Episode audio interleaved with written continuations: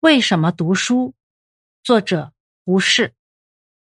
第三点，读书可以帮助解决困难、应付环境、供给思想材料。知识是思想材料的来源。思想可以分作五步。思想的起源是大的疑问。吃饭拉屎不用想，但逢着三岔路口、十字街头那样的环境，就发生困难了。走东或是走西，这样做或是那样做，有了困难才有思想。第二步要把问题弄清楚，究竟困难在哪一点上。第三步才想到如何解决。这一步俗话叫做出主意。但主意太多都采用也不行，必须要挑选。但主意太少或者竟全无主意，那就更没有办法了。第四步就要选择一个假定的解决方法，要想到这一个方法能不能解决。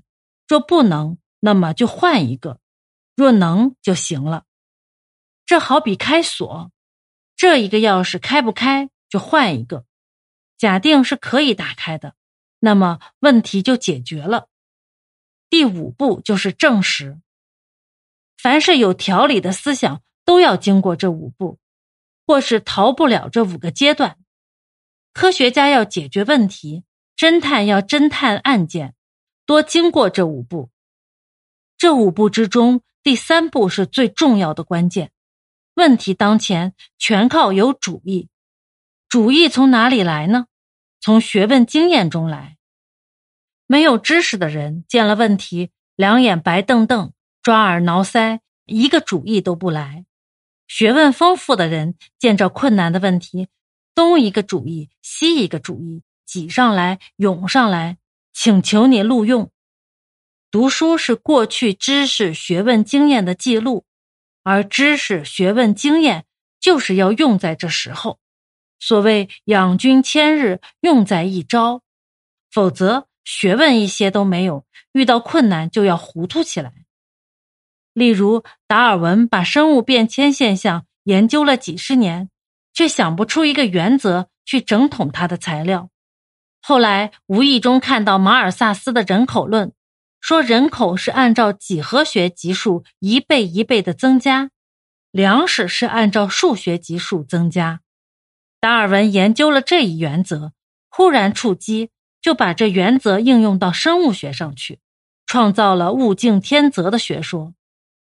读了经济学的书，可以得到一个解决生物学上的困难问题，这便是读书的功用。古人说“开卷有益”，正是如此。读书不是单为文凭功名，只因为书中可以供给学问知识。可以帮助我们解决困难，可以帮助我们思想。又譬如，从前的人以为地球是世界的中心，后来天文学家哥白尼却主张太阳是世界的中心，绕着地球而行。而罗素说，哥白尼所以这样的解说，是因为希腊人已经说过这句话。假使希腊没有这句话。恐怕更不容易有人敢说这话吧。这也是读书的好处。有一家书店印了一部旧小说，叫做《醒世姻缘》，要我作序。这部书是西周生所著，印好在我家里藏了六年，我还不曾考出西周生是谁。这部小说讲的婚姻问题，其内容是这样。有个好老婆，不知何故，后来忽然变坏。作者没有提及解决方法，也没有想到可以离婚，只说是前世作孽。因为在前世，男虐待女，女就投身换样子，压迫者变为被压迫者。这种前世作孽，起先相爱，后来忽变的故事，我仿佛什么地方看见过。后来忽然想起。《聊斋》一书中有一篇和这相类似的笔记，也是说到一个女子起先怎样爱她的丈夫，后来怎样变为凶太太，便想到这部小说大约是蒲留仙或是蒲留仙的朋友做的。去年我看到一本杂记，也说是蒲留仙做的，不过没有多大证据。今年我在北京才找到了证据，这一件事可以解释刚才我所说的第二点，就是读书可以帮助读书，同时也可以解释第三点，就是读书可以供给出主意的来源。当初若是没有主意，到了逢着困难时便要手足无措，所以读书可以解决问题。就是军事、政治、财政、思想等问题也都可以解决，这就是读书的用处。我有一位朋友，有一次傍着灯看小说，洋灯装有油，但是不亮，因为灯芯短了。于是他想到《伊索寓言》里有一篇故事，说是一只老鸭要喝瓶中的水，因为瓶太小得不到水，他就衔石投瓶中。水乃上来。这位朋友是懂得化学的，加水于灯中恐怕不亮，于是投以同源，油乃碰到灯芯。这是看《伊索寓言》、看小说给他的帮助。读书好像用兵，养兵求其能用，否则即使坐拥十万、二十万的大兵也没有用处。难道只好等他们兵变吗？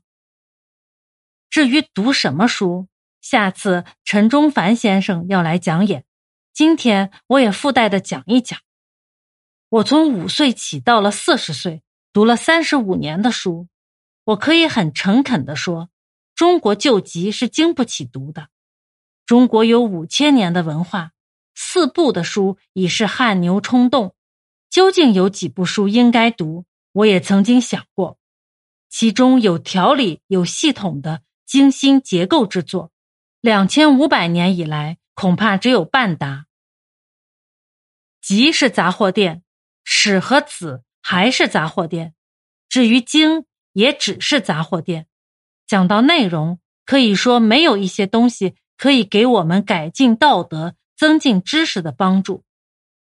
中国书不够读，我们要另开生路，辟殖民地。这条生路就是。每一个少年人必须至少要精通一种外国文学，读外国语要读到有乐而无苦，能做到这地步，书中便有无穷乐趣。希望大家不要怕读书，起初的确要查阅字典，但假使能下一年苦功，继续不断去做，那么在一两年中定可开辟一个乐园。还只怕求知的欲望太大。来不及读呢。我总算是老大哥，今天我就根据我过去三十五年读书的经验，给你们一个临别的忠告：